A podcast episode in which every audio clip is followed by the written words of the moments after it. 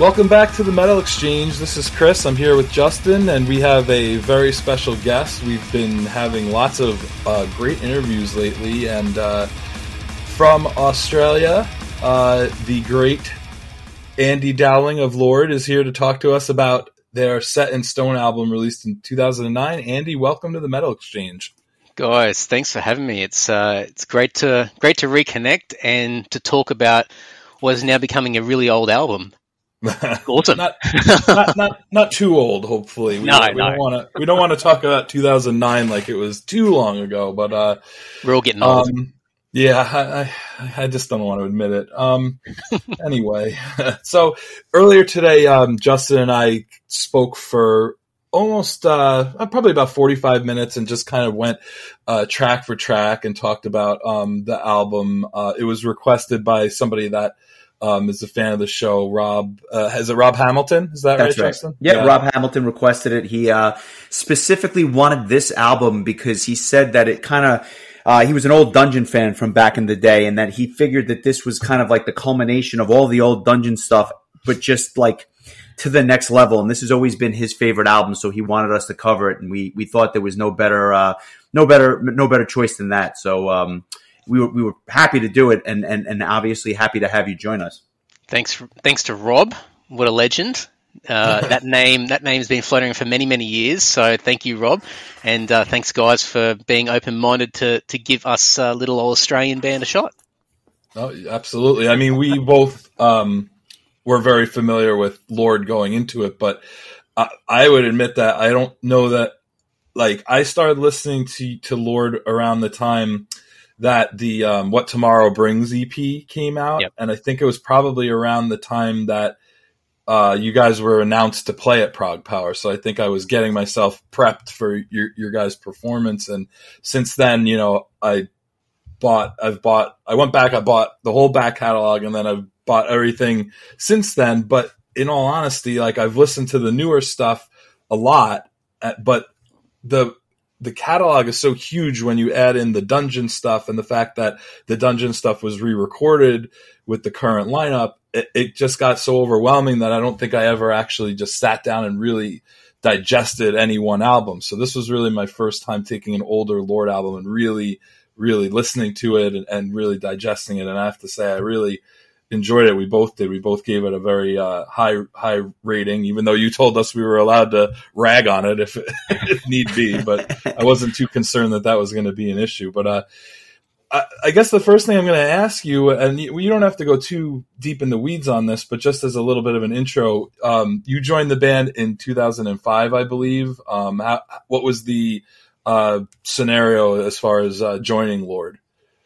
Yeah, I'll give you the um, the shortened version, or I'll attempt to do the shortened version. So, yeah, uh, the end of 2005, I joined the band, and at that stage, um, the band was about to go through its tran- uh, its transition from Dungeon to Lord. Um, by that stage, the band, as Dungeon, had been around since 1989, and um, and had done really well, um, especially in Australia, and um, had been released through Europe, um, and had a, a really good career in Japan as well.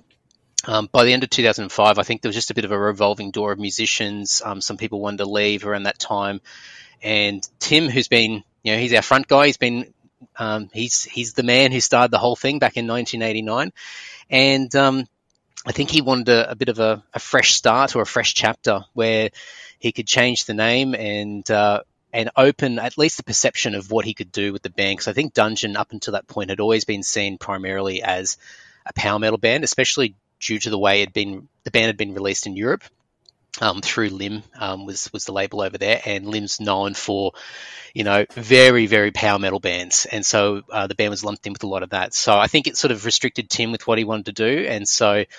Uh, the concept of Lord was to sort of use everything that we'd gained with Dungeon, but then ex- expand on it. So for me, um, it was a bit of a weird situation. I um, I'd been a fan of the band for many years. Um, I was friends with the guys, and we just so happened that we both wanted to go to Europe at the same time, uh, mid 2005.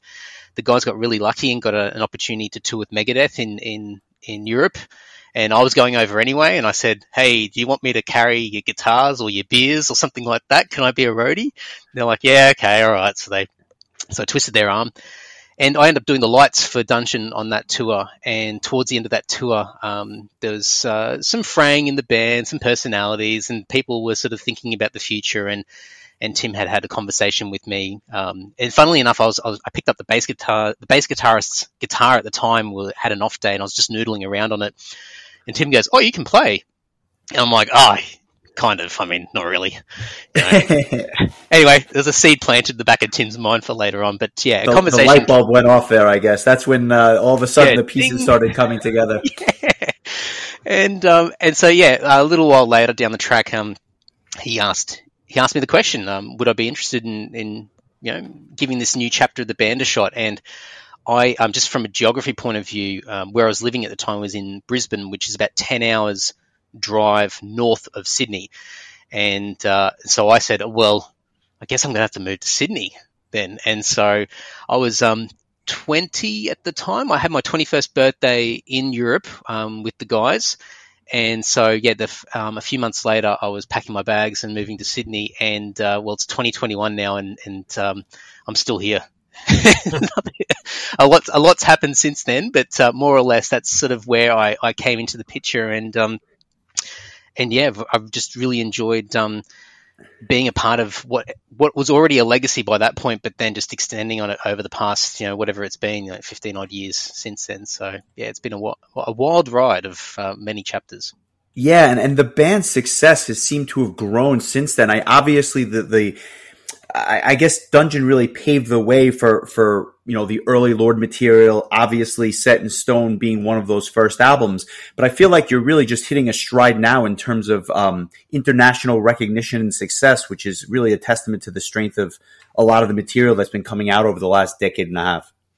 It's so weird because we, we, for years like we were road dogs. We were always out touring um, especially here in Australia, it's a big country, but there's lots of smaller towns, and we're trying to play every place we could, every every hole in the wall, and um, and I think um, we started to slow down as a band. I mean, we're all getting older, and the guys started to have kids, and you know, just the usual domestic responsibilities of getting older, and um, we just thought we were sort of everything was going to slow down. But it's funny the way things work because as soon as we started to slow down, the opportunities started opening up, and and the album started selling better as well. I mean, we don't we don't tour or play as much as we have for for many years. And obviously, you know, the obvious stuff over the past eighteen months or so. I mean, we we released a a covers album, you know, a few months ago, and it got into the Australian charts.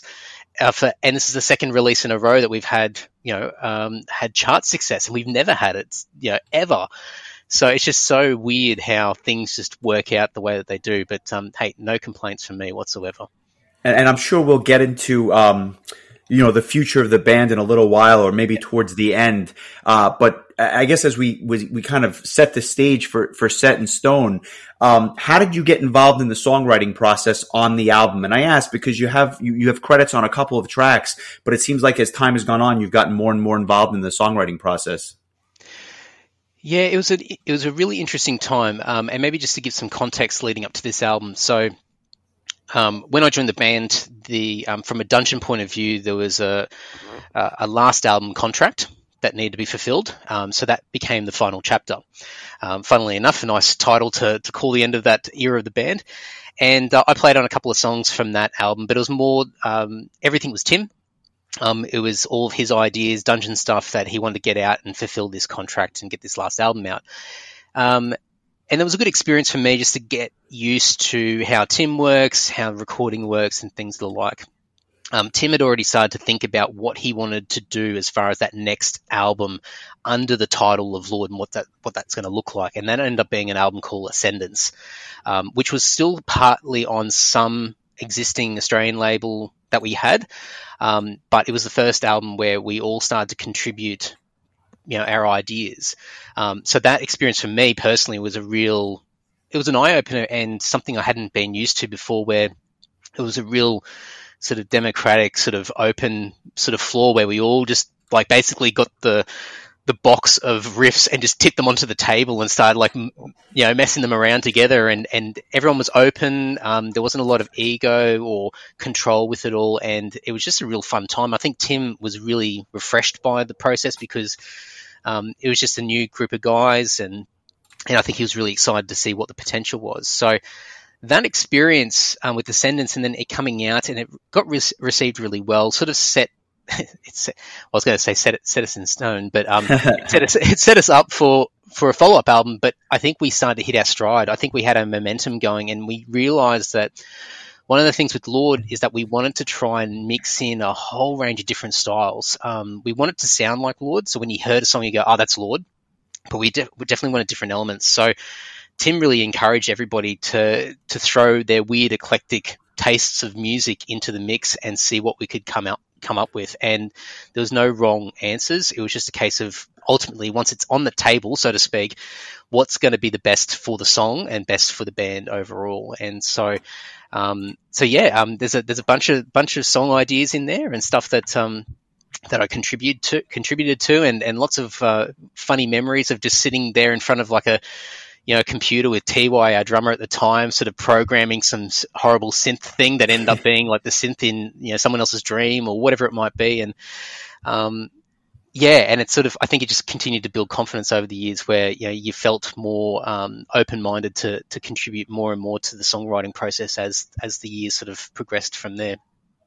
We, we were talking about, um, our experience listening to the album where it has like this, that you know it has like the traditional lord flavor but at the same time you can pick out here and there like like I heard some labyrinth over here, and I heard a little bit of Justin heard a little bit gamma ray, or this one reminded me of Helloween. Um, so it just felt like to me, all you guys kind of took some of your favorite bands, and and that inspired you to kind of throw that in there, but then kind of make it your own.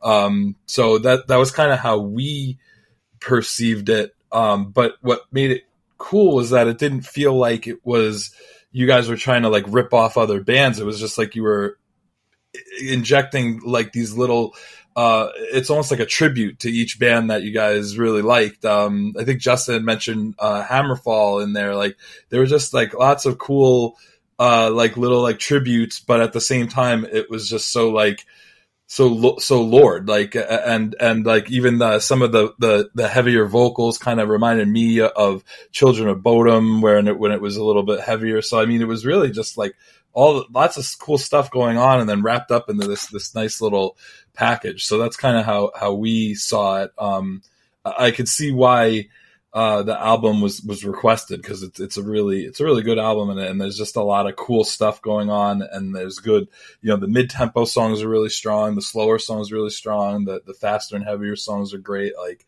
um, I chose 100 Reasons as my song of the week. That was my favorite song. Um, I love the, I just love, I was saying, I love anything that's keyboard driven, especially in, in power metal. Like, um, I'm a huge fan of Power Quest, as I was saying. They're like one of my favorite bands ever, and, and I love them because they're they're all, most of their songs are written by their keyboard player Steve. So like I love when bands are keyboard driven, and that this song was like to me like such a keyboard driven song. And and Justin mentioned he felt like it, it almost like felt different from the rest of the tracks. Um, what, what were your thoughts on on that track per, uh, oh. specifically? I mean that's that if there was going to be a song on that album that stood out like a sore thumb, it's that song for sure. Um, and it's it's funny after so many years, um, you know, listening to yourselves talk about it and other people when they reflect on the album. It's become a real favorite. Um, it's a standout album, um, but it's funny how like the ideas behind the songs and how they're interpreted by people. I mean, even those bands that you just you know rattled off before. I mean, they're all huge influences. They're, they're bands that we grew up with and we we idolize. We love those bands, and you can hear it. You can hear it in Tim's vocals, the, the melody lines, and, and and the likes. But you know, we're also listening to really eclectic, weird stuff as well. And um, you know, hopefully this doesn't ruin the song for you, Chris. But um, you know, the big inspiration behind that song was. Uh, was uh, was Fall Out Boy. well, that, get out of here. That's that's not going to bother me. I like I like everything. Honestly, I like I like emo rock. Like I mean, I was at the Fall Out Boy when they were big, so like that that's cool with me. I, I, I like I don't need everything to sound the same. So like to me, like that's maybe that's what drew like what drew to me that it was almost had a kind of a poppy feel to it, but um no, that, that's not going to change my feelings about it whatsoever. it's it's always fun to tell, especially you know, you know we all know them, the, the really serious metalheads, the do or die heavy metal fans, and uh, when you mention things like that, they, they they really cringe and go, "Oh, why'd you tell me that?" But I mean, for us, it's it.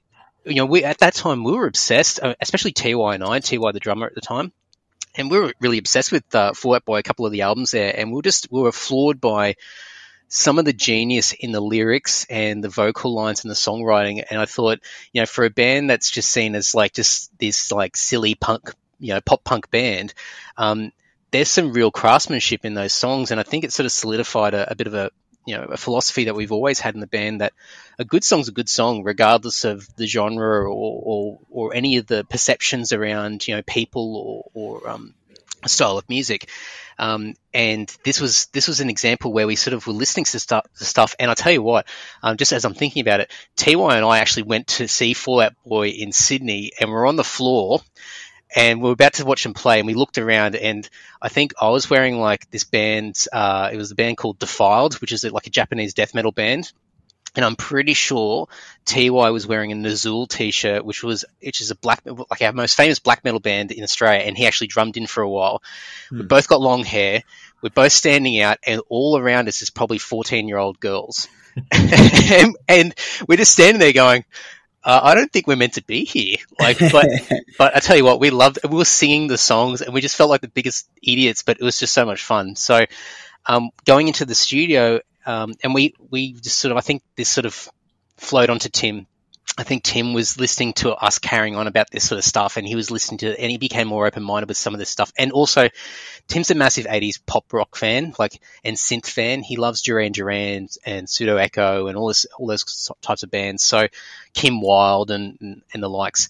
So, it sort of blended the worlds together and, and I think that's where some of those vocal lines come in and the, and the style of the song. And I think for us, we had in the back of our mind that we wanted to just make an attempt to do a little bit of a, bit more of a rock song, a melodic rock song, and just see what happens and how it's received. And this was sort of the the background of you know what I said before, where you know having the name change and having a new chapter of the band sort of gave us a license to try a few new things and not be sort of always pigeonholed as just the power metal band and and some ideas like go really well and some ideas just just don't stick to the wall whatsoever. But you know, I, I think this song, funnily enough, um, has done a lot better than we thought it would. We thought it was going to be received a bit sort of icy from icy from the fans.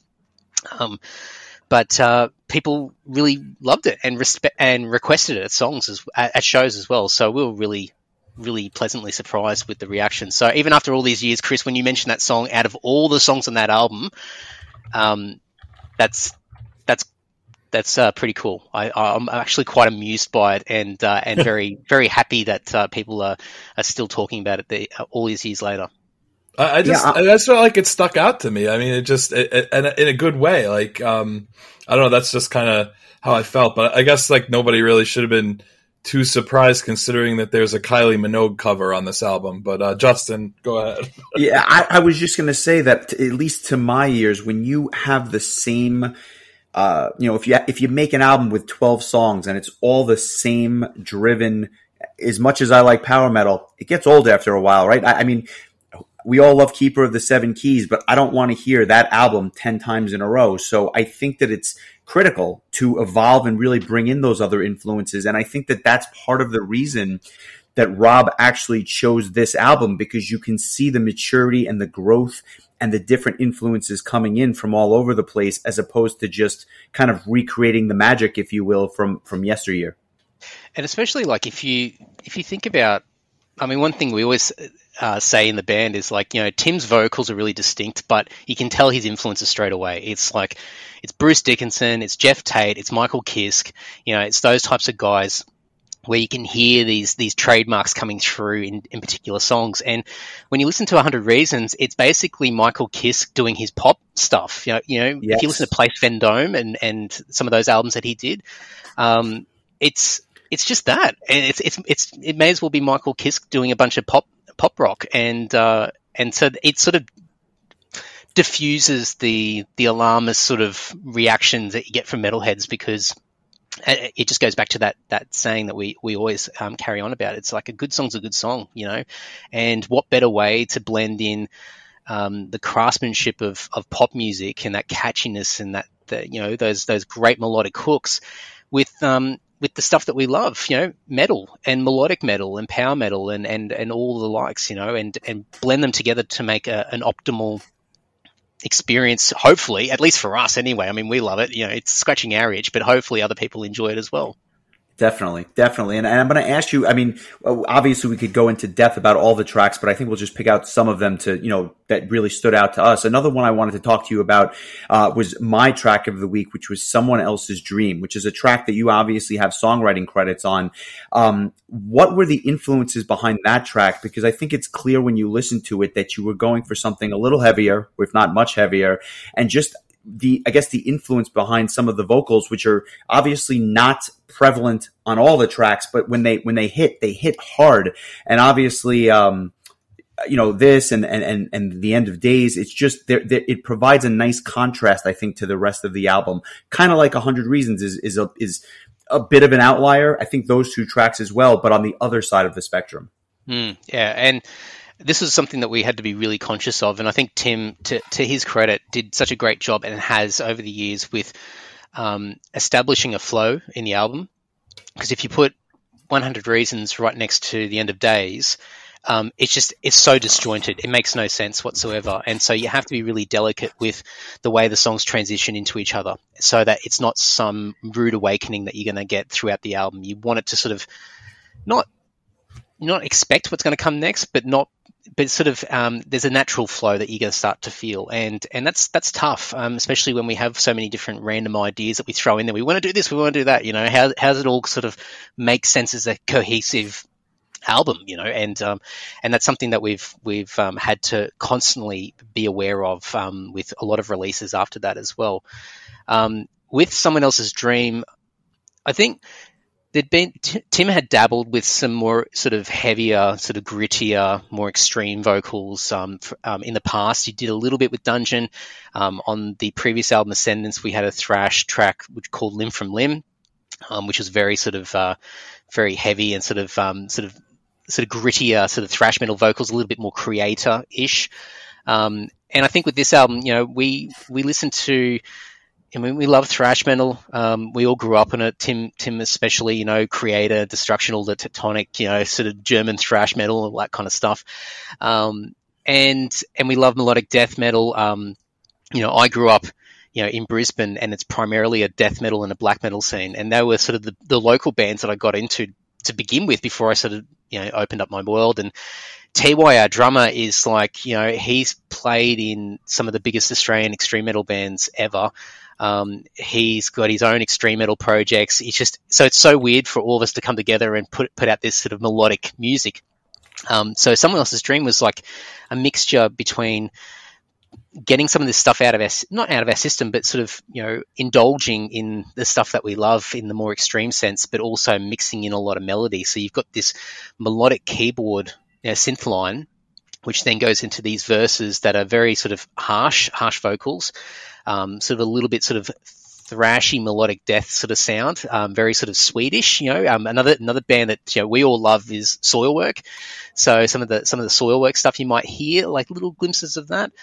Um, and then going into the chorus is sort of very uh, melodic, anthemic sort of sound um, from there. But um, yeah, we I think for us we've always you know it's that blending of these these um, these tastes of music, these inspirations that we have, and wanting to be able to play this stuff and sort of go, you know, I want to, I don't want to just play power metal all day. I want to play you know, something a little bit heavier and a bit thrashier, and and it's always funny to hear people react to it, or especially people who aren't familiar with the band, because people would assume that we're a melodic metal band or, or a power metal band, and then they hear songs like that and they're blown away and they can't believe that it's the same band. So it's really cool. And and just as I'm thinking of it as well, another interesting point, or what I think is probably a kind of cool story, is that we had an idea at that stage because um, Tim was going to do the vocals, which he ended up doing uh, for the verses, but we thought because this album um, also has a number of guests, and we really wanted to indulge the guests, and we might talk about some of that stuff. But um, for sure, one of the guests we were thinking of, because um, we thought we might get someone in to do the harsh vocals instead of Tim. Um, so we were actually um, trying to. We didn't make much of an effort, to be honest, all these years now. Look, looking back, we it was a very half-assed attempt, but we tried to get Winston from Parkway Drive to do uh, the harsh vocals in the in the verses, and then we would do the melodic chorus. Interesting. And um, to be honest, I think the extent of our efforts to reach out to Winston might have been a MySpace message. I don't know, but I know. But Ty used to go surfing with him. Um, or, or, had mutual friends because they all surfed down the south coast of New South Wales, and um, and I think Winston would come down with some of the other guys and surf down the south coast. So I think there was some there was some connection there that we are trying to take advantage of. But um, but anyway, uh, it was tumbleweeds back from those guys. So Tim Tim got in there and did the did the vocal um, himself. So yeah, it's um, but even just um mentioning before with the synth line, um, we were at Ty's parents' place in Wollongong, which is about an hour south of Sydney and sitting in this room with this old desktop computer, and he had a MIDI keyboard in front, and he had a, a crappy old acoustic guitar, and he and we were like working out the the synth melody, and he was like just stabbing the keyboard trying to work it out, and it sounded so like it was just barbaric. It just sound, it sounds so bad. But we flicked it through to Tim along with all the other melody ideas, and Tim was able to sort of polish it up and make it more sort of flowing and, and a little bit more easy on on the ear. You could hear the idea in there, which was the main thing. So um, it's just so kudos to, to, him to to putting it back all together. From you know, you gave him a, a, spark and he turned it into a masterpiece, which I think is very very interesting. You know, as as I you know reflect and, and that's what this really is for chris and myself it's a reflection on a lot of things and sometimes we go deep into the past into things we loved you know, growing up as kids. And then there's other things that we either, you know, are, have a little bit of familiarity with. And sometimes we listen to things that we've never heard before, which is a real, real exercise. But I've kind of shifted away a little bit from the, my, my love affair with power metal in the mid to late nineties. And I've kind of dived more into the Kreator and the destruction. So when I heard this track, my my mind, my it just it hit all the right notes for me as someone who still has a soft spot for power metal, but is moving into different things just to keep things fresh.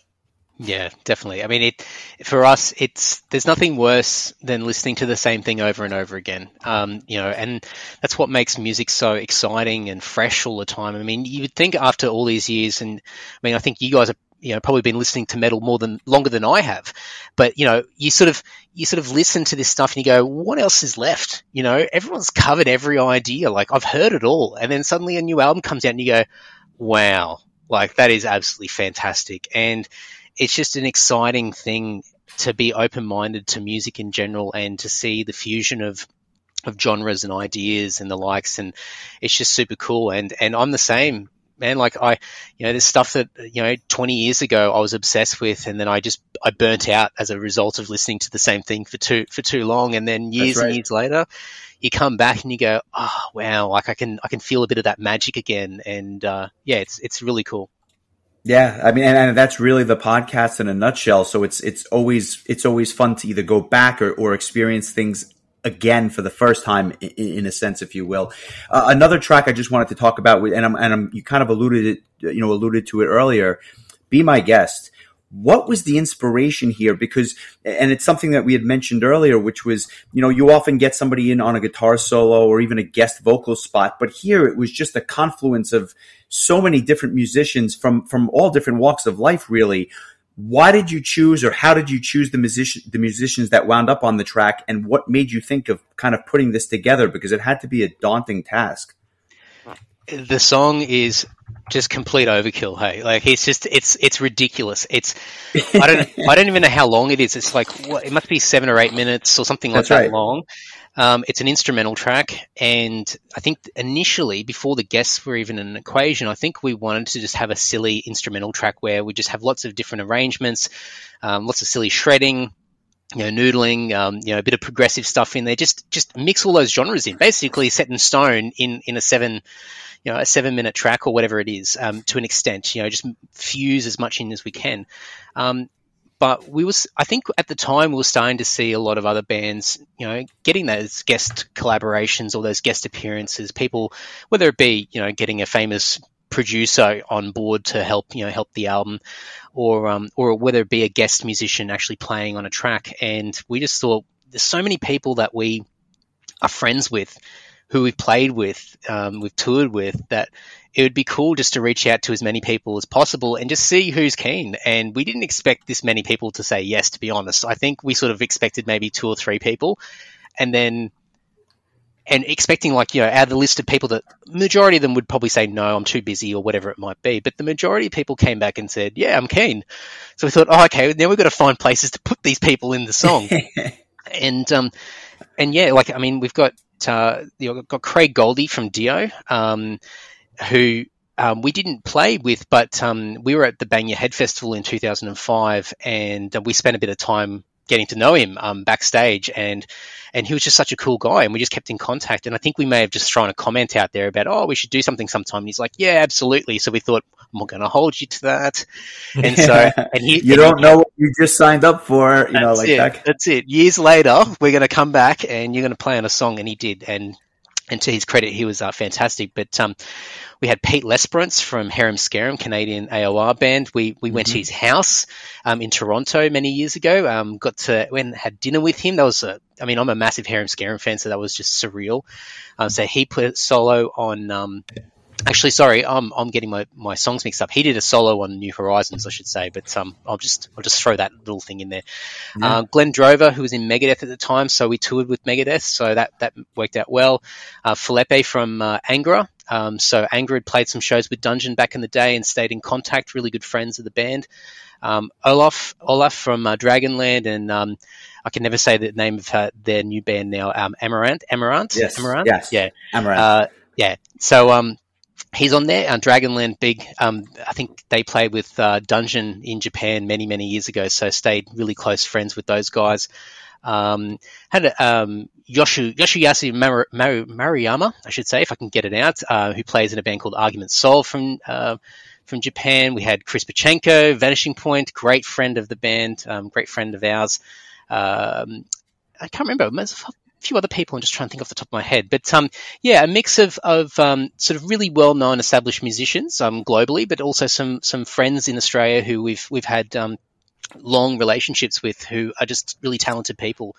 Um, Ex members of the band as well that jumped on board, and um, it was just. Uh, it was just a weird experience just to when so many people said yes and just trying to you know push them into this seven minute or whatever it is song and uh, it came out and it, like listening to it it's just it's chaos. It's absolute chaos. It's but all it over the place. It, it somehow yeah. somehow you threw it all against the wall and somehow it worked. And i was just I, I, was i mentioned to chris earlier the first time that i listened to the album straight through it you know all, in all 63 minutes. Believe it or not, this was the track that first jumped out to me because I couldn't believe that all this stuff thrown against the wall worked. But it, it's kudos kudos to, to the band for, for, for making it work because I think it was it had to be quite the undertaking. Yeah, and I think I think also, and Tim may correct me if if he, uh, if he ever listens to this, but my understanding is that "Be My Guest" was sort of like almost like the climax of the album where it just like it gets to the climax of just ridiculous, like just everything extreme, everything sort of being you know all senses being assaulted before sort of the fade out of the album, which ends up being you know the ballad at the end, New Horizons, and uh, and that was the way to sort of cap off that whole listening experience from front to end if you were listening to the whole album. Sure.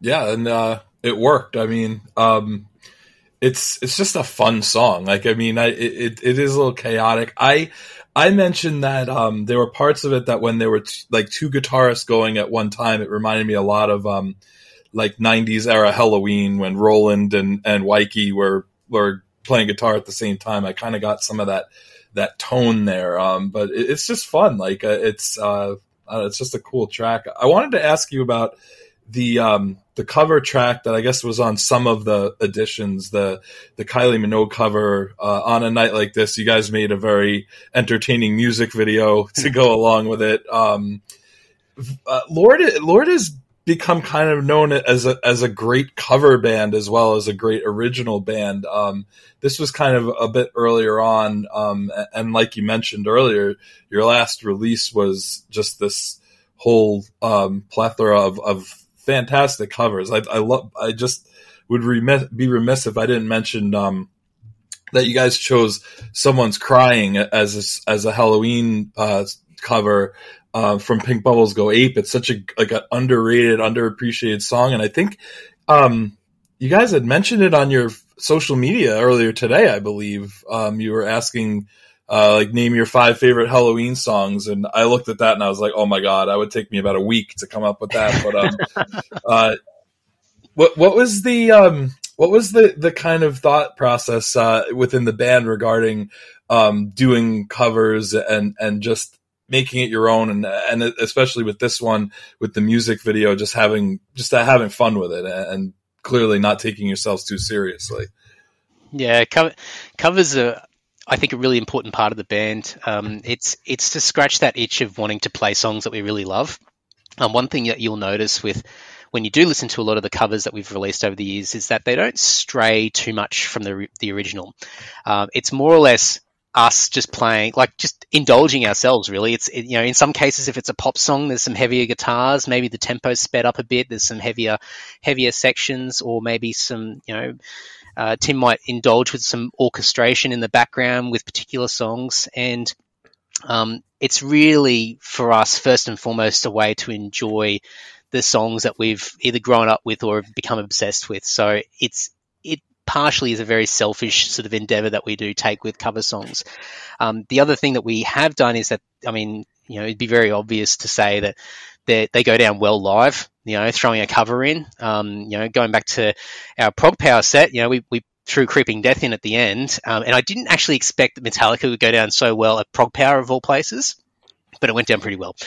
So um, you know, it they're always great to throw in at, in sets, um, especially for people that aren't familiar with the band. It's a great way to sort of bring people over and and expose them to what we're all about, and hopefully be a gateway to to learn about our music. And the last um, reason why we do covers, um, it's a little bit more technical, is that uh, it's to test studio equipment. Um, so before we go in for an album, we um we, we pick a cover song and just you know record it and that's our way of establishing guitar tones um, you know, drum samples, you know, the room, um, just making sure that all of our sounds are right before we go and invest that time and money to to record a full length album.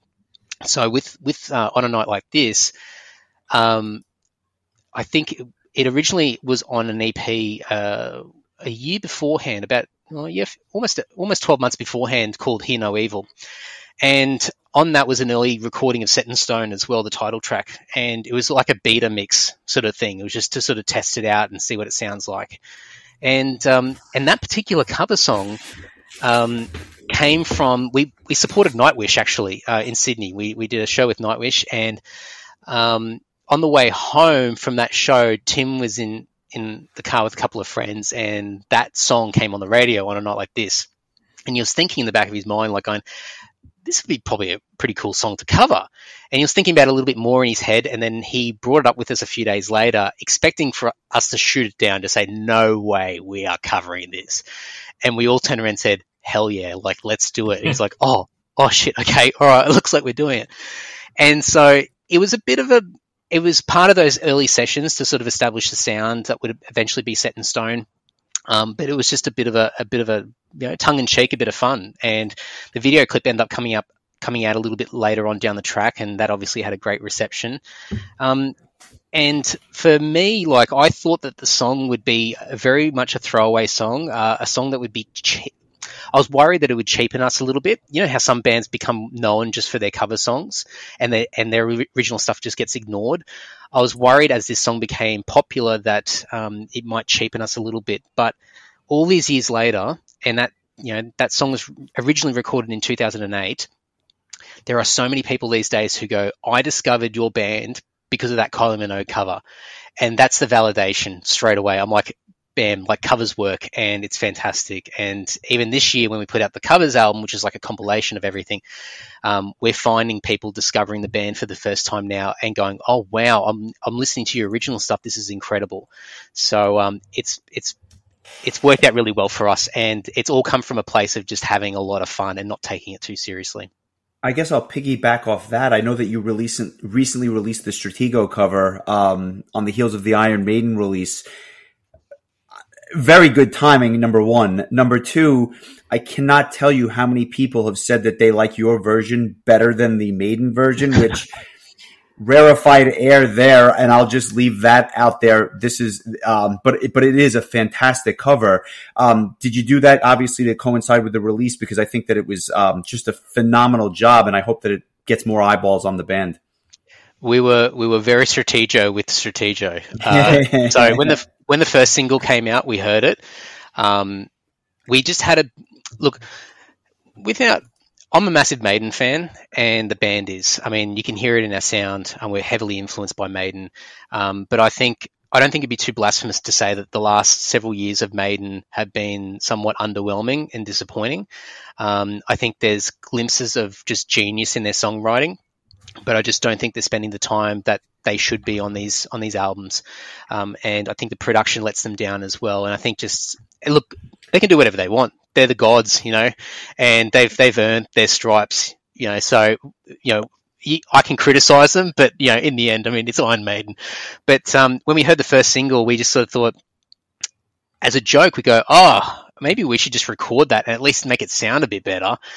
And then we just, it was just a joke, and we just put it away. And then when Stratego came out, we listened to it and, and and just said like there's a really good song in there like there's a really good song in there but the production it's a good tune but when yeah. you have all the money in the world and you can basically spend as much time as you want in the studio i don't understand how it can sound so flat and again I, I, the song itself is great but when i heard your version i said to myself this is what it should sound like because obviously they have the chops to play it obviously they can spend the time and the, the energy and the money on the production, but it was missing that, that crunch, I guess, in, in many ways. And it just didn't have, your version wasn't as flat sounding as, as theirs. And it was just yep. kind of refreshing to hear what's a good song done what I would call the quote unquote right way. Yeah, and we we had to move really quickly as well because we had we had a, short space of time between Stratego being released and then the release date of the album, and sure. we thought we could release it after the release date, but we kind of thought it would pack a little bit more of a punch in that week leading up to you know that Friday when it was released, and um, it went really well. I mean, we didn't as as you as you've heard, like we haven't strayed from the original. Um, some of the things that you could criticize about the original is that a the production, but I think also some of the the timing of the song it's a little bit sloppy. Um, where whether that's sort of you know post production stuff that could have been tightened up and cleaned up or whatever it might be.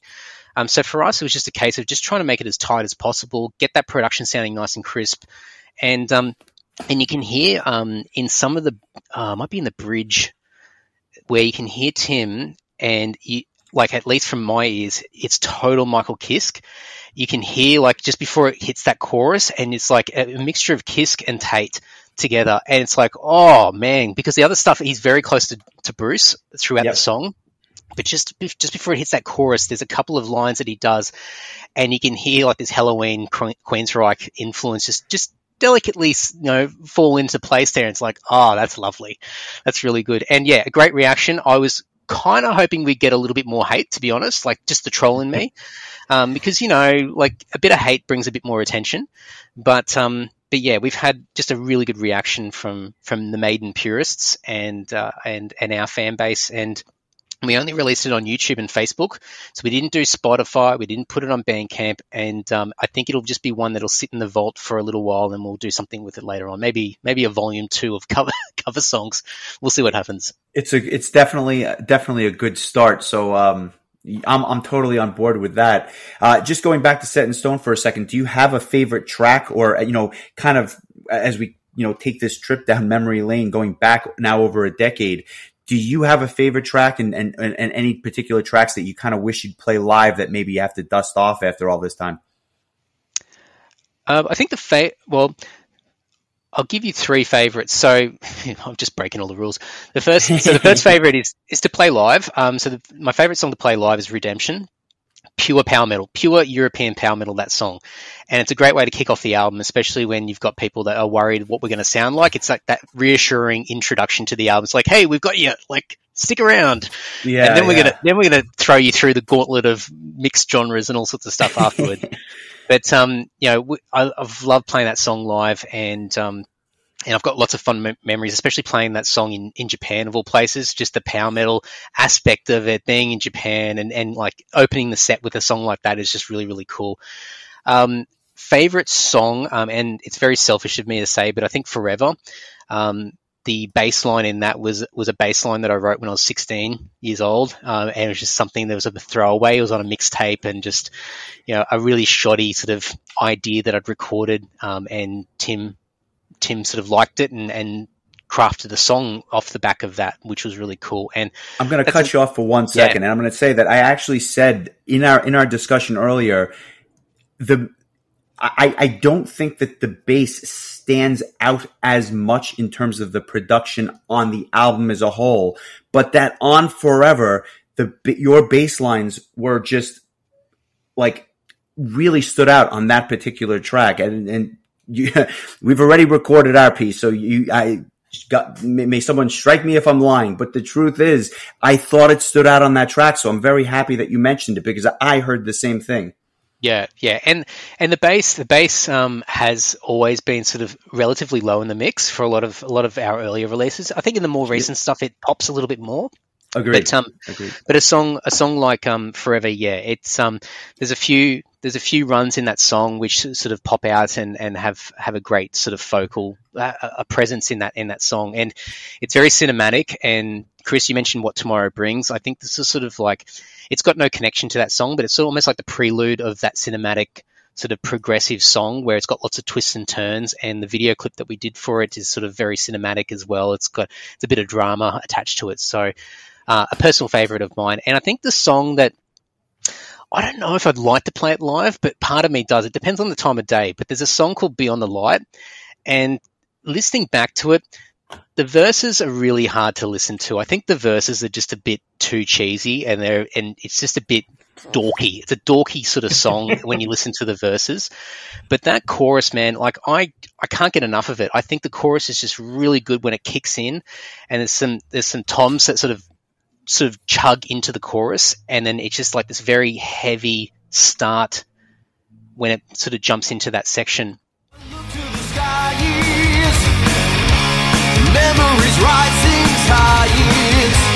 I feel a part of me died the day you went.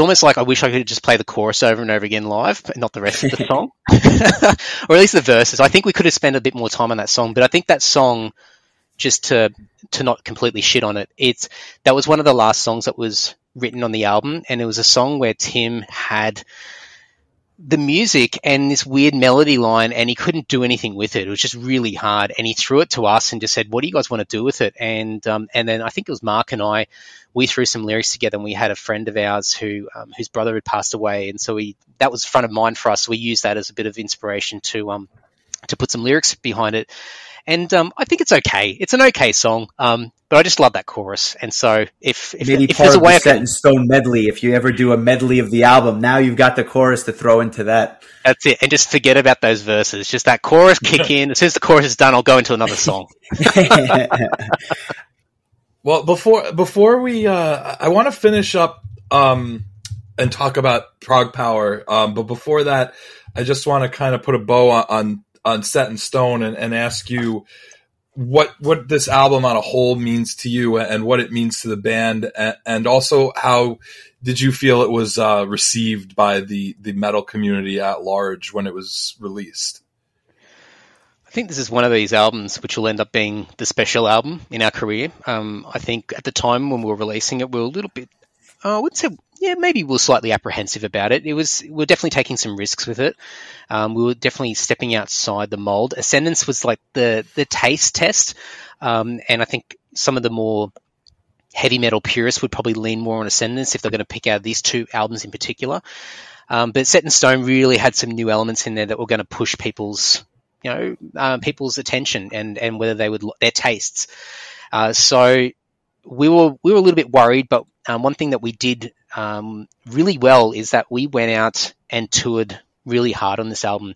We did a massive tour before the release of the album where we were playing a few few songs here and there, and then we went out again and hit a lot of the same places and new places again. Uh, went to Japan um, and really made an effort to establish this album as um, what would you what would you, what would you call it? Um, as like an anchor for people's memories. Um, so one thing I'm sure you guys are the same. When you think like when you think about nostalgic albums, albums that take you back to times, a lot of these defining moments are like these defining albums are defining moments in your life as well. So that whether it be finishing school, becoming, you know, an adult, you know, going out to the bar for the first time, interacting with people. It could be, it could be, you know, love interests. It could be friends. It could be traveling overseas, whatever it might be. And so you try to, like, you have the soundtracks and they become really special to you. And that's why music becomes so nostalgic. And I think as the years go on, the value of these these these songs and these albums increase and they become even better because they brings you back to these great memories. So for us on that album, we're already having people go, I prefer Ascendence um, over Set in Stone. And we thought it's funny how people always say the album beforehand or the or three or four albums beforehand are always better than the one you release now. And so for us, it was like, how do we create as many memories as we can with this album? And so we just hit the hit the road, and we had so much fun, and we did lots of silly things. We had blow up dolls during the shows. We used to throw lollies into the crowd. You know, we would always go out and just have parties with people, and and that tour which lasted probably a good year or year and a half or so, um, was just just a lot of really fun memories, and we try to include as many people as possible. And I think that sort of helped. I think the album still would stand the test of time, but I think for us, a lot of people speak really fondly of that album, not just because of the songs themselves, but just everything that happened around that time. And I think metal in Australia as well, a lot of bands were starting to really do good things overseas um, bands were starting to sort of uh, find this new this new lease of life. You know, um, that next era of bands. I mean, you know, you guys have mentioned before. I mean, you know, Voyager. I mean, Voyager has been around, you know, for as long as as long as us from a Lord perspective, and you know, they were really hitting their stride around that time, and then it just continued to accelerate for them. And so there's a lot of bands like that that were getting European, North American, um, you know, success, and as well as Asia as well. And so I think it was just a real magical time, as cheesy as that sounds, uh, for huh. for a lot of a lot of bands. And so I think this kind of is an album that reminds people of these these great times. And uh, yeah, it's um it's wild that you know as that young guy who was just carrying beers around for Dungeon in Europe and just like going, oh, this is this is cool, you know, that one day I'd be sitting back like another decade after a defining album to be talking about it and sort of reminiscing. It's it's it's wild. It's absolutely wild. Yeah, it's funny because I remember listening to a bunch of bands in the late 90s and early 2000s from Australia, bands like Black Majesty. And when I was real young, I remember hearing Pegazus for the first time and stuff like that. And for whatever reason, bands like Eyefear, they just never got to that next level. And then around 2009, Voyager was taking off, and then uh, as we get obviously later into the decade, you know, a lot of bands from from from your area are just exploding. And I think of Caligula's Horse, which is obviously a bit different, but they're just uh, you know they're they're getting world recognition, which is well deserved. But to your point, just when this album was released was a real almost launching point for a lot of the bands, I, I guess in in Australia that were getting world recognition for the first time. Yeah, and I think I think you know it definitely coincided with a lot of a lot of technology opening up and the connectedness that we have globally. I mean, you know, it's just wild that we're having a conversation right now where, where we all sit in the world, but it's become the norm. And I think around that time in those early 2000s was when we were starting to really find our feet and work out what are the tools? How do we, how do we get heard? How do we connect with people and not just worry about a fan base in Australia? How do we, how do we look abroad and find people? And and I think a lot of bands, especially I think my generation of sort of music fans and musicians that sort of between probably, oh, probably between the age of 30 and 40. Um, so a lot of those guys um, have really become part of this era of bands that have done really well um, inter- internationally and have become recognized and due to, I think, really sort of taking advantage of, of the changes in technology and using it as a platform to showcase their their creativity, their talent, you know, and it's it's been really exciting. And like Calig- Caligula's horse, I can never say it properly, but I mean, I grew up with with Jim like in Brisbane, they're Brisbane guys, you know, and I mm-hmm. used to see them in their first band, Arcane, play at like bowling alleys with hardly anyone there. And, you know, Jim and, and a few of the guys, you know, when I moved to, to Sydney, I had a going away party at my parents' place in the backyard and Jim, the Arcane guys rocked up and a few other bands and they all set up like a little, you know, drum set and, and guitars and everything. And they just played like Iron Maiden covers all, all afternoon while we were drinking beers. So I've got photos of like Jim with like dreadlocks singing like the trooper or something like that you know just the weirdest things but like these are all guys that we grew up with and, and everyone's gone off to do their own thing and it's just it blows my mind that um that so many of us have, have had some real real fulfilling success over the years and continue to do so so it's um yeah it's it's super cool I'm, I'm glad you shared that, uh, and I'm glad that everyone is seeing the success that uh, all the all the years and years of hard work and, and dedication are, are, are paying off for everyone. So I'm glad to hear that. Before we let you go, uh, why don't you just tell the listeners a little bit about what you're working on, what the and, and I guess what the future holds for the band. Obviously, on, on the heels of, of the most recent release with covers, uh, you know, what, what what does the future hold for for both you and the band? Yeah, um, from the band point of view, I think at the moment the the focus is to not do any more covers for a while. I think we've we've uh, we've hit our quota for covers for a little while, so um, we we're actually working on new music at the moment. So we're sort of in that early stage of sort of spitballing ideas, like using that thing before, dumping the ideas on a table and sifting things around and creating stuff. So we're we're sort of at that stage. We, that stage, we've got a few ideas about what we want to do. We want to do something a little bit different from a release point of view. Um, but uh, still very much early early days when it comes to that. But um, hopefully something next year, um, and we'll have that out. I think, like a lot of bands, um, we've just been sort of sitting back and just taking stock with what's been going on in the world. Um, and where we fit into that, that equation. Um, I think a lot of bands out there, uh, from a priority point of view, probably need to get out there quicker than we do um, from a sustainability point of view and their livelihoods. I think for us, we've we've been really smart over the smart in the sense that we've been able to have a balance of domestic life and also be able to continue to write and record music where we have not been full time sort of musicians for many, many years. Um, and that works for us. It doesn't work for every musician, but for the guys who are, who are 24, 24 hours, seven days a week musicians, um, those guys need to get out there ASAP. And so for us, um, we're not in a massive rush to get back out. We definitely want to. Um, but for us, we want to see the world reopen we want to see our friends get back out there and start to earn some money again and start to reestablish themselves and get that momentum going and then we'll we'll we'll we'll find a way to to sort of you know nudge our way in there and and uh, and get a little bit of a look in as well. But um, yeah, it's it's really exciting with the band because um, I think with the last couple of releases, Fallen Idols, the last studio album, and then Undercovers, the covers release, both getting um, chart success for the first time ever. Um, we're sort of in a really really good position at the moment to sort of use that as momentum for whatever we release next. So um, we're going to be very sort of crafty with with what we do with that newfound power that we've uh, accumulated. So how can we capitalize on that? Um, and then from me, um, I'm just about to relaunch back into my podcast. So I've been doing podcasting since 2015. Um, you know, uh, the Anti-Social podcast has been a lot of fun. Lots of different people I talk to. So I always love doing podcasts, love chatting to people like yourselves. And so I'm about to kick back into that. And, uh, and that'll be my, um, what is now close to being summer down here in the southern hemisphere, so I'll be using summer to sort of get back out and chat to people and have have a bit of fun. And, and we're about to reopen again with all this COVID stuff, so um, so I'm looking forward to a, a very happy and fun summer uh, ahead. But uh, never a dull moment here. There's always something on the go.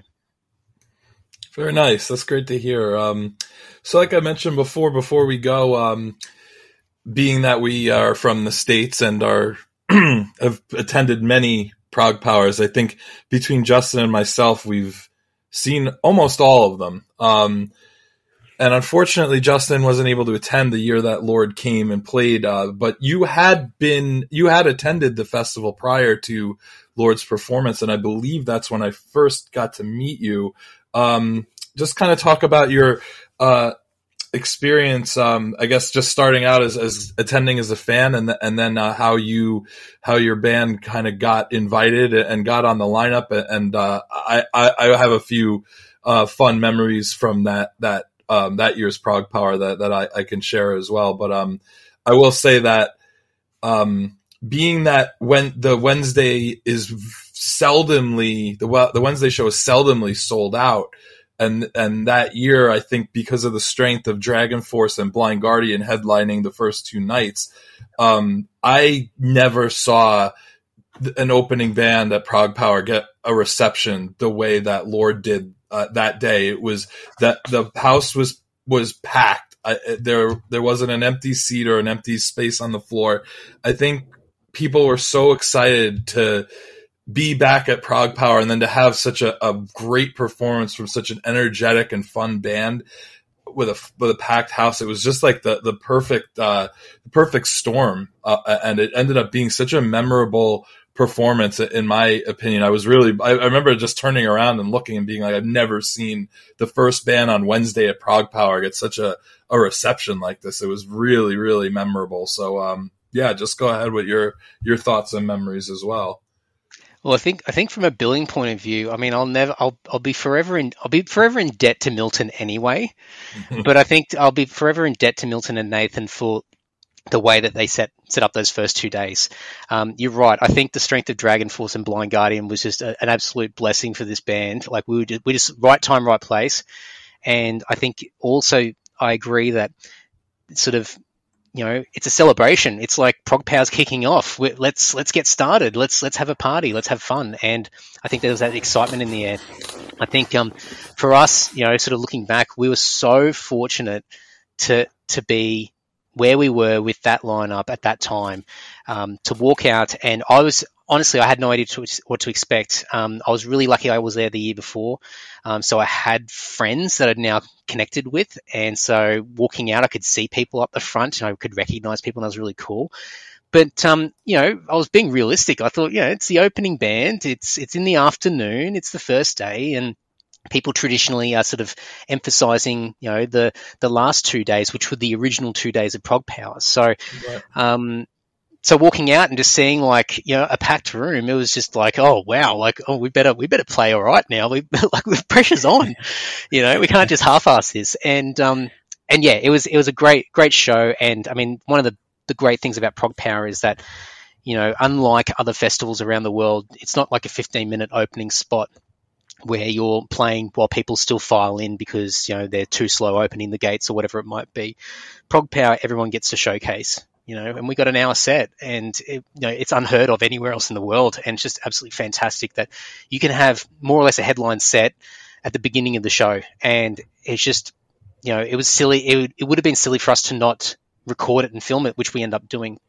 But ProgPower is such a, I mean, what a weird concept, hey? Like, you know, talk about putting together a multi-day festival in North America that's sort of emphasized uh, it's sort of its focal point is a genre of music that is not that popular, especially in North America, and to be then running it for you know over two decades to to the size that it's become is just absolutely incredible. And I definitely knew the reputation. Um, Glenn had been um, part sort of connected with us from the dungeon years, uh, many many years ago.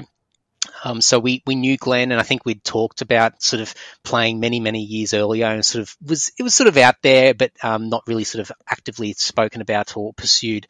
And then Milton, uh, I think I can't remember how it happened. Either either we reached out or Milton reached out, and we, we were chatting. We started connecting, and Milton was a big Dungeon fan, and so then we started to really sort of talk about the mechanics behind it. But um, I think there was a lot of ifs and buts about it. Um, there's a lot of like unsure, like, um, you know, we'd love to have you guys, just don't know how it's going to work. And, you know, you guys are coming from the other end of the world and don't have, you know, don't have the presence that a lot of other bands have had that have been on ProgPower. So I sort of, I vaguely remember saying something to Milton like, I'm going to come over and just be like a fan and and just experience it. And I just love. I said, "There's no pressure. I'm not coming over to sell to sell us to you, but I think it would be beneficial for me to at least show some respect because if I'm going to harass you to be on ProgPower, I should be there in person to at least say hello, you know, instead of just emails or messages back and forth. And and so we did that. And so 2015, I went over there for my first ProgPower, and I was just blown away. I was blown away with. Um, with how it was run, um, the guys meeting, you know, obviously meeting Glenn, Milton, Nathan, um, all the the larger ProgPower community who sort of help, you know, the volunteers, all the crew, um, and then the family. You know, uh, I just I was I loved the the the novelty of the family aspect where everyone congregates every year from every corner of the country and internationally as well in some cases to reconnect and reminisce and and it's just like this big reunion and it's just insane and i loved it and i loved interacting with people and drinking probably far too many beers and and then I sort of left with, and I think Milton sort of hinted to me, just saying, "Look, let's do it. Let's do it for next year. Let's make it happen." So I went home with a bit of a bit of confidence that it was going to happen, and I think a few months after that, um, we were announced, and so it was it was great, and it sort of it was a nice little sort of way to to tie off that bow of that ProgPower experience by being there as as the fan and experiencing it and connecting with so many people and building so many friendships and then going back as the performer and being on stage and seeing these people, I'm like, hey, I just saw you 12 months ago, and here I am on stage now. How cool is this? And and actually, one other point that we are really lucky, uh, fortunate of, is that was the first year that uh, Milton and Nathan moved it downstairs as well into the main room. Um, I think the 2015 was the last year that it was up in the loft. Um, and I think Evergrey played that, and Voy. I think no, Voyager were downstairs in the main room. Um, can't remember who else was up there. Anyway, um, and so, I mean, it would have still been great to be up in the loft. I mean, we still would have been absolutely. But such a different feel, right? I mean, it's it's oh. up upstairs is good, and you can pack a couple of hundred people in there, but it's nothing like that. You know, in the round uh, stadium seating and that big stage to to kind of so run lucky. around on. Yeah, so as lucky. fans, as fans, we don't miss the the loft, especially for a band like Lord. I don't know, like if you're gonna like for like special acoustic sets that they've had, it's perfect for that. But for a band that really needs to have the space for the energy that they're putting forth, it, it would have been it wouldn't have been fair like to for Lord's U.S. debut to take place uh, in the loft. So it worked out really well. And in my opinion, I, I think that that year might have been over the course of four days the most well attended ProgPower Festival there ever was, as at least as, as long as they've been doing it for four days. And um, it, it was the lineup just for all four days was so strong. The fact that before we even hit Friday, which is like Glenn's first main day, we had already seen Lord and Stream of Passion and DragonForce and Blind Guardian and Circus Maximus and Pyramaze. and it's like we haven't even, we still haven't seen Vanishing Point and Freedom Call and Fates Warning and Scar Symmetry and Devin Townsend. It was, it was a hell of a, a hell of a four days. I mean, there were bands that I unfortunately just had to skip just because I needed – a break here and there. Um, I, I missed all of Spock's Beard set because after Lord and Stream of Passion were, were done, I was like, oh my god, I need to go like take a break, get a drink, have something to eat.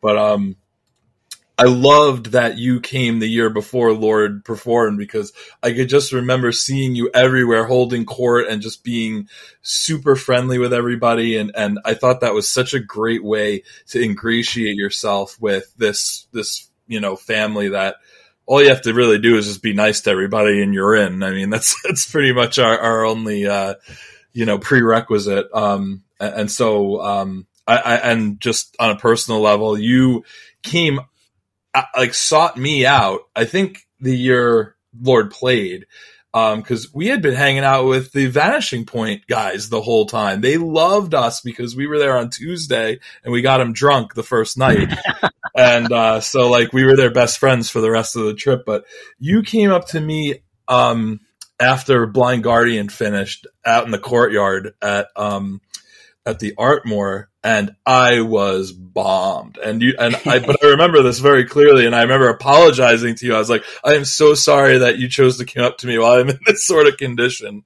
And I saw you the next day in the in the venue and I, I took a picture with you and I was like, Oh my god, if I said anything offensive, I apologize. But um it, I mean I always consider you to be such a nice guy. And, and when I, I, heard, I had friends tell me that when they saw Within Temptation in New York City, they're like, we ran into Andy from Lord and he was specifically asking for you. And I was in Florida visiting my parents and I'm like, I, that was like, oh, I was starstruck from hearing that. I was like, that is, that's so cool. So that was just my little personal anecdote. Um, that, like I said before, that crowd and and I you know I should mention like the second you guys hit that riff for creeping death that place went ape shit I mean it was it was wild I I that was really awesome and just such a great way to kick things off and in all honesty the only thing that's probably going to compete with that is whoever plays the first set at the next ProgPower being that there hasn't been one in a few years that might be the only way that that could be the Lord performance could be topped is just people starved for a ProgPower performance after two and a half years. So um, we'll see. I just remember i remember one of the things that we said to each other before we went out and played that show played that set was that you know, we were thinking the worst. We were thinking it's going to be very sort of low energy. There's not going to be a lot of people in the room, that kind of stuff, like what you would normally expect at the beginning of a show. Um, and we just said, let's, regardless, let's just kick it up a notch. Let's go high, high energy because ultimately, you know, we're the kickoff party. Like we're, we're getting the party started. We've got to set the tone and set the energy for what the next four days is going to be. And we want people to sort of walk out of our set primed and pumped and just so excited to be there. And whether they like our music or not, at least be sort of amused by our prancing around and on stage and just doing dumb stuff and whatever it might be. So, and I think I think we did a good job of that. And I mean, obviously, we are pleasantly surprised with the energy of the room anyway. I mean, I think everyone was ready to have fun and that that sort of made our job so much easier. But um, it's so funny, Chris. Like you mentioned, like you know, being too bombed and like you know all that kind of stuff. Man, apart from us playing that show, the rest of that time at ProgPower was a complete blur. I love my beer man, and I, I mean, I remember talking to you, but I mean, what we talked about, who knows? And so, and even even within Temptation, it was probably me just like slurring, going, "Where's Chris? Where's Chris?" with with that's like a beer a direct quote. Yeah, that's, that's a direct quote. Um, inflection and everything. no, I'm just kidding. It was uh, that that that that show in New York City was my, fun, my but... girlfriend doesn't even ask for me like that. we uh, Andy, we can't thank you enough for joining us. We've uh, taken up a lot of your time, and we we certainly appreciate you joining us from the other side of the world. Stay safe, and uh, we look forward to seeing you on the road again soon. Oh, guys, thanks for having me. Great to reconnect, and um, yeah, I can't wait to get back over there. Even if it's just as a as a beer drinking idiot, um, I'm I'm, I'm, I'm on my way somehow. So cheers. Yeah, make it happen. We, cheers. we can always use uh, another one of those. So take care. We'll talk soon. Thanks, guys.